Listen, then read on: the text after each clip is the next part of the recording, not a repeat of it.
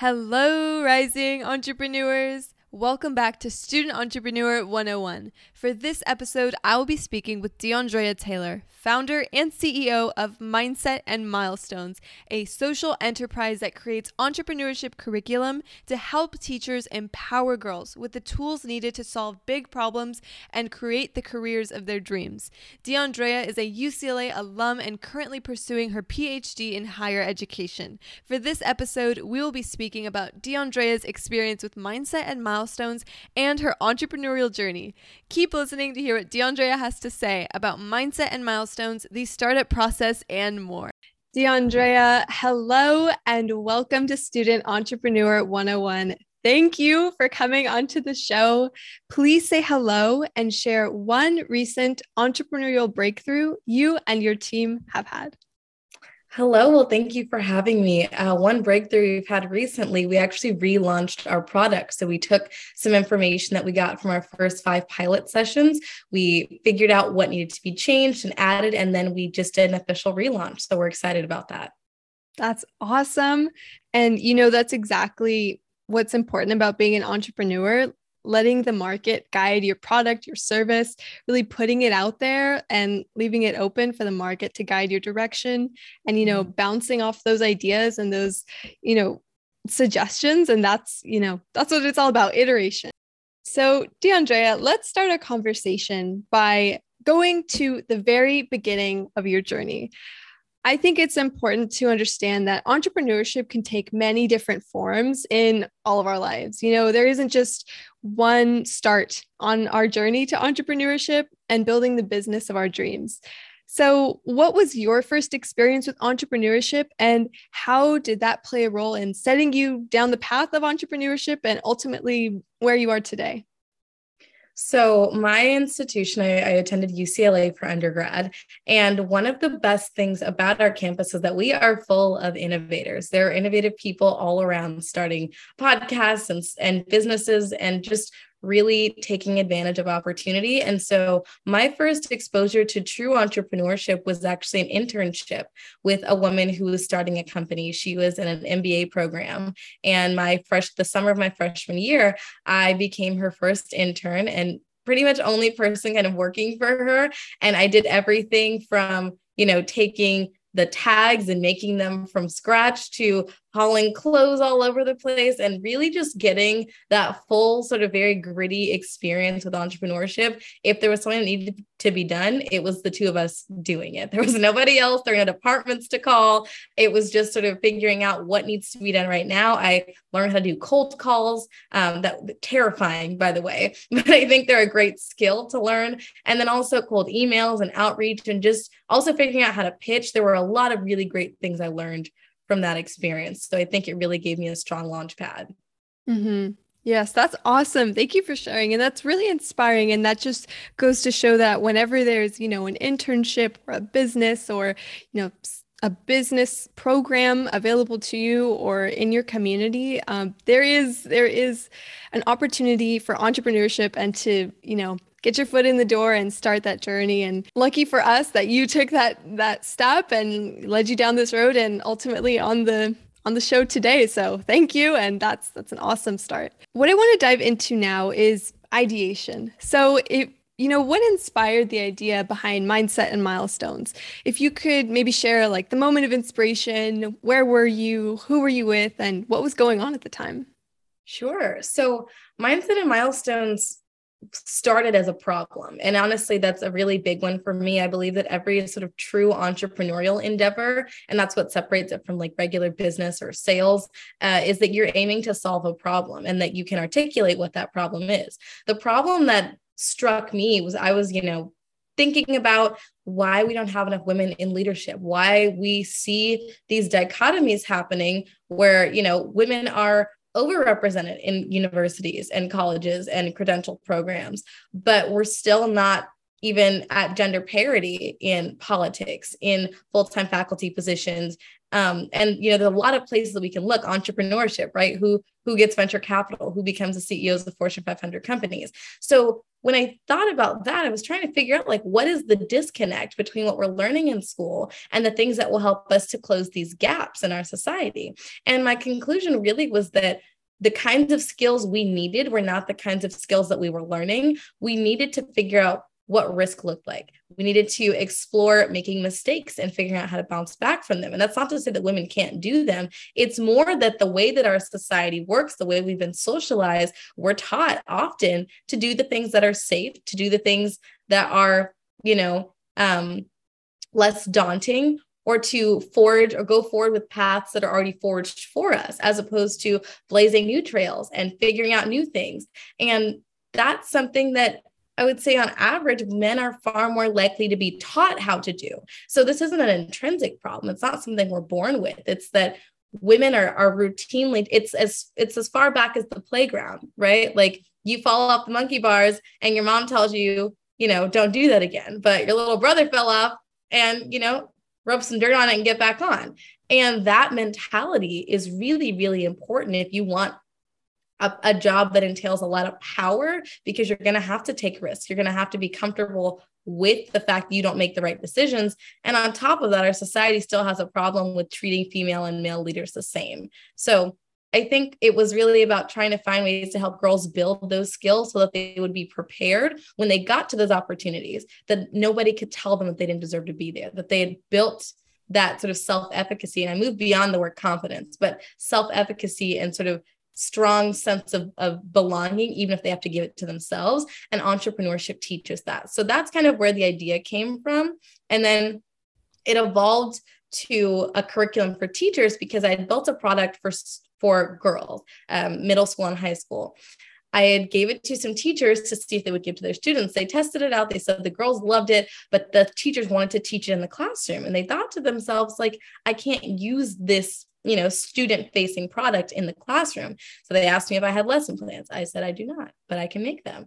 So where we're at today really was a, re- a response to sharing things getting feedback and then iterating on what the product should be based on what people were telling us we needed to, to provide Yes. Oh my gosh. I absolutely love that story because you covered so many important things. You know, you created a product based out of a need to, you know, break the status quo, not only in the career world, but just in society in general, you know, breaking down those like social constructs, especially around women in work and in life. And so empowering and teaching self efficacy, as you said. That's so, so important. I, I definitely have to agree with you there. And I think it's amazing the work you're doing. And also, you know, you you presented a product to to students and then you saw the need to get even further, you know, like to niche down even further, get more specific. Okay, I have a product for girls, but now I have a curriculum to teach for girls and, you know, finding your space in like what that looks like and the future of mindset and milestones. Oh, that's so amazing. I, I love that story. If my high school had that curriculum, I would certainly have been interested in taking that. So it's incredible work that you're doing, work that needs to be done. And that's why you're so successful because you're addressing a real problem. You're providing a real solution to a real problem in schools, in society, and everywhere. Um, let's jump into talking about your launch process. For so many individuals, I feel like the launch phase can be both exciting and stressful time for rising entrepreneurs. So, you know, what strategies did you use for your launch? Um, and, you know, what was your experience? How did you feel? And, you know, what was it like? It was slow. It was yep. very slow. So one thing about curriculum, it takes a long time to build it. And mm-hmm. I think for me in particular, I was really learning some of this as I was writing. So I went, I got internships and I picked up a minor in entrepreneurship and I interviewed over 100 entrepreneurs, like really trying to dig into this process. I even tried some random one-off business ideas myself just to kind of get a feel for what it looks like to build something. And when it came down to it, launching was really about getting over myself. And I didn't do a big launch because honestly, I needed to test the curriculum and see if it worked, how people felt about it. And that's an ever evolving process. Um, so my first thing was I was like, I'm committing to building this one product. I built the workbook and then I took it to my high school uh, economics teacher. And I had saw that my high school is actually teaching an entrepreneurship class. I emailed my economics teacher, you know, at this point I was the third year in college. I'm like, I need you to take a look at this thing that I made. And I brought it to the class and he looked at it. He's like, you should be teaching this class. This is great. So uh, he asked me, he's like, so can I buy one? I was like, um, sure. And at this point, my book was I made it myself on PowerPoint. I just changed the the landscape to, or the I changed the background eight and a half by eleven, like a, a letter size piece of paper, and then I printed it out at my house and then I went to Staples and got it bound together for $7 and so that is what I brought to him to show him what I made. And he asked can I buy this? And I said I can yes. And he asked how much does it cost? And I said $35. I had not committed to a price yet. I was not even expecting to sell anything. So I said $35 and he said, "Okay, I want to buy 13 of them." I was like, "Okay." Um great. And he asked, "When will they be done?" I said, 2 weeks." I made all of this up. I had no idea how I was going to get them printed. What was I I didn't know. So that happened. I go home, I find 48 hour book prints, press, whatever it was called at the time. Uh, I sent in my stuff and they sent me back 15 copies that I ordered in two weeks, uh, less than two weeks. And I was able to get them in his hands in two weeks. He tested them out with his students. I got more feedback. I made a second iteration and I kind of continued to repeat this process with new organizations, selling workbooks, asking for feedback, really trying to engage. And that's the other thing I can't stress enough in the process of launching something, whether you decide to do a big launch or you decide to do one that's a little bit more gradual, like mine, really try to be in the process. Like I talked to pretty much every girl that ended up getting one of my workbooks and asked them what did they like? What did they enjoy? How did this feel? How was that thing? I even had boys test my book because I was like, you know, is this are the assumptions that I made about whether or not this would work better for boys or girls are those assumptions right? What I found was um, my book is more about social emotional learning and tapping into your emotions as part of building something than it is about gender. It just so happens that our that girls are more likely to one find these concepts valuable to explore and two to actually give themselves to the experience. But the boys that I had who decided to give it to, you know, give it the full experience and put their emotions into it really really loved it so there's a lot of valuable insights you're going to get by really talking to those first customers and seeing what they think and trying to iterate based on their feedback as much as possible. So use whatever you can get from your launch to make the next version better. Yes, absolutely. And you know, you you made so many really really good points there you know when it comes to launch. Some, sometimes you just need to lay the real groundwork behind it get that market validation what you're talking about with you know your high school economics teacher and you know seeing okay people want this product people need this product. All right what does pricing look like? What does quantity look like? You know how am i sourcing my product? And so that's some really amazing you know you just walked us through all those really important steps that you know need to be taken when it comes to the launch process. And thank you for that was so so real you know the uncertainty but then the determination like you know it that's the that's the thing about entrepreneurship. You find ways to make it happen especially when you have something valuable that you know needs to be shared one thing, so we were talking about how mindset and milestones eventually transformed into a curriculum. And one thing that you've been able to bring to the curriculum is how to finance your business. And you include so so many different like really important topics from ideation to testing but one thing in particular about finance is just it's so important to understand especially as a first time entrepreneur or all entrepreneurs how to finance your business idea you know can you share a little bit about this? You know, what do student entrepreneurs need to know when it comes to finding out, when it comes to really understanding and controlling finances in this entrepreneurial journey? I cannot stress enough the value of a minimum viable product. It's a buzz sort of topic in the entrepreneurial space, but if you haven't heard it before, a minimum viable product is essentially a basic representation, not even necessarily a full prototype, but a basic representation of what it is that you're trying to build, what solution you're trying to offer. And then you use that solution or you use that MVP to talk to people to test it out, to learn things. And so, really, my first version of my workbook was a prototype, but it was free. It cost me $7 and time to make it. So my biggest advice, especially for student entrepreneurs in particular, you know, sometimes we get bogged down with the fact that, you know, we I need investment, I need thousands of dollars, I need to do this and this and this. You don't. You just need to figure out where you want to start. And so my starting point was I am going to build a basic version of this curriculum or of this, you know, workbook and see what happens. I made it myself. I did not hire a designer. I used the resources at my disposal the printer at my house the free printer paper that i was given courtesy of my parents but that might be a school library or student activity center for you. I always tell my students build your mvp for next to nothing.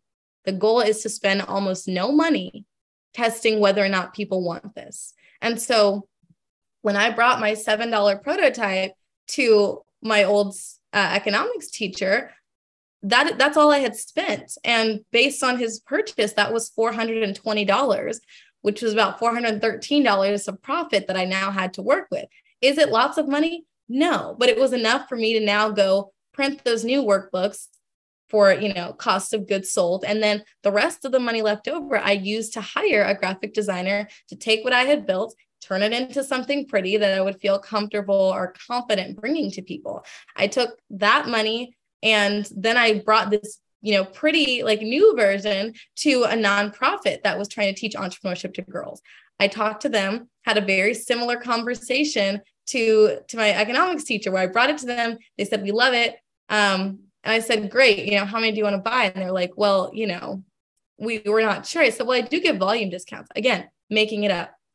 You know you go with it um, they said, Great, how many do you have to buy to get a volume discount? I said 50. They said, What's the percentage of discount? I said 8%. Again, not not not sure where this is coming from just like this is what i think is a good decision right now so we're going to do it and after the conversation they said okay sold we're going to buy 50 copies uh, when can you get them to us and i said two weeks so i did the same thing again they gave me a check for I don't remember math, but maybe somewhere in the order of like $1,500. That was more money for me to say, here's what I need to spend to get these printed and delivered to them. And now I have you know 500 or even more. I don't remember the numbers but i have now this new slightly larger pile of money that i can use to take the next step. And i use that next step to hire a business designer who could help me build the logo and really sort of start to put a brand together. And then went back and redid my workbook based on not only feedback so changing components of the workbook but also giving it a stronger brand feel. So I didn't have, you know, uh, a large stack of money to start from. I really started with $7 and you just kind of continue to move forward. But all throughout this process, again, I'm also getting validation about whether or not this is something people really want. So they're paying me for something that I feel is inferior to what is the best I could do, but that means that I'm filling a need. So the point being, don't chase money right away. You want to figure out whether or not this works. Do as much learning and testing as possible. And then once you have that, once you have an idea that's stronger, especially our student entrepreneurs, you can go out and compete for pitch competitions and you know fellowships and all of those things. I think at this point I've won about $30,000 in um wow, you know, initial funding from mm-hmm. this idea that I was able to prove was more than an idea. I used sort of those early steps to validate that I'm really working on this and moving forward. And now I need some money to inject into it to really make it grow. So I use money from those competitions for, you know, getting um, websites set up and figuring out my financials and eventually building out an online curriculum because that's what the market was telling me they were interested in. So it's all about using what you have at your disposal right now, there is a way. You just need to figure out what it looks like. Absolutely. That was just a perfect example of how, you know, when you're a student or when you're just starting out, do not do not be intimidated or don't hesitate just because of resources, especially when it comes to you understanding, you know, what are the financial liabilities of launching a business you know you can start with as much as seven dollars you know your own printer and then eventually scale you get a graphic designer and then you scale again and then you get a website and online you know you build an online iteration of your product and that is that is a really amazing story. Thank you for walking us through, you know, step by step how you were able to scale, you know, and and it wasn't all about the money at first. You know, it was just figuring out, you know, what what works, what doesn't work, and you know, what is the mar- what does the market want right now, and then eventually. If you follow the market demand, you know everything will fall into place because you're providing a value, and you know the money. The money came. That's the best sign, honestly. When I when you go into a meeting looking for advice and they're asking you if they can buy it, you know you might have something because I, I didn't go into those meetings with prices in mind. I didn't expect them to buy, but it was again great validation for me to see that I put this in front of them and they're not telling me it's good. They're asking me if they can spend money on it. That's what you want. Yes, absolutely. And that's exactly what you did. And for those of you listening, I hope you're taking notes because this is like an exact start to finish, you know, a really, really good, you know, responsible and realistic way to scale your business, you know, without moving too fast, but just taking those gradual steps and eventually, you know, growing your business. And that, that's amazing. Thank you so much, Diondraya. You know, you have worked so hard and we, you mean you just walked us through the journey first taking you know mindset and milestones to your high school economics teacher and then to a nonprofit you have worked so hard to introduce mindset and milestones to many classrooms and to many different you know spaces i mean after all you know every girl deserves an opportunity to thrive and you know feel confident and empowered in not only the career space but also equally as importantly the business and entrepreneurship space you know, as an educational product, what are the methods you have used to increase the number of places that mindset and milestones has been able to reach? You know, when it comes to growing we, have talked about you know financially scaling but when it comes to your reach you know what are some methods that you found really helpful along your journey i mean transparently i'm still figuring out what works best for us you know like I do podcasts and things of this nature. I might also, you know, provide some free workshops.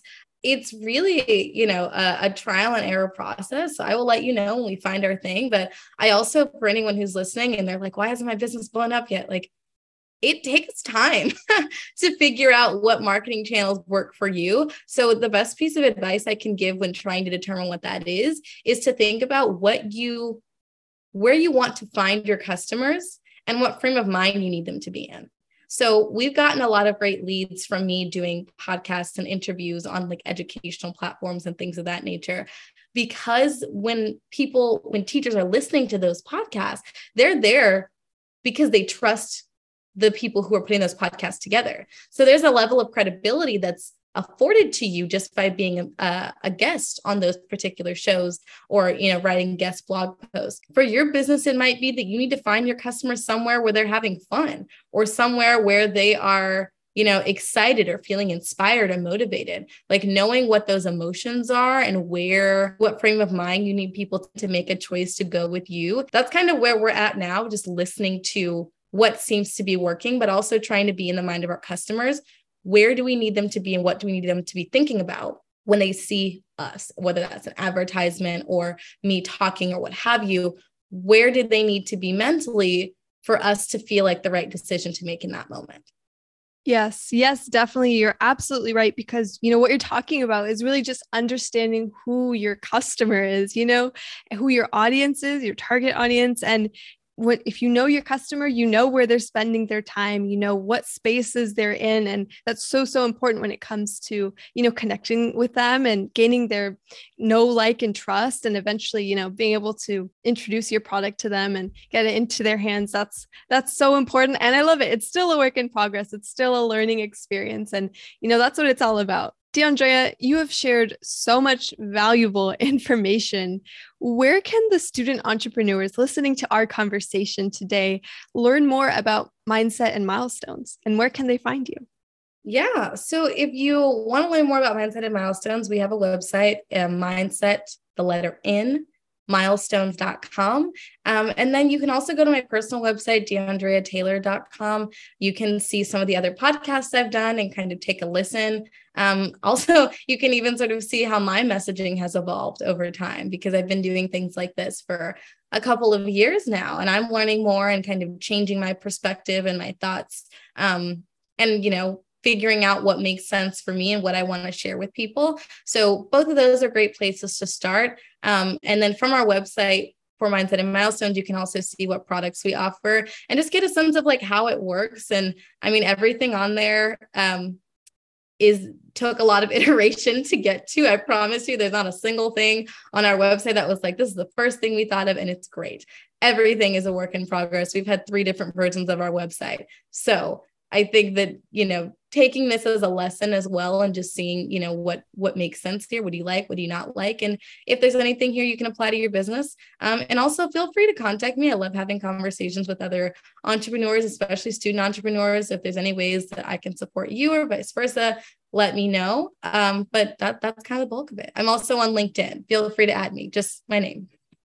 You guys, this is really, really valuable advice. This is great. Go check out her website and connect on LinkedIn. This is a, I mean, Diondraya, she knows the process and, you know, her experiences and insights can not only help you here, but take advantage of this opportunity to connect with Diondraya, you guys.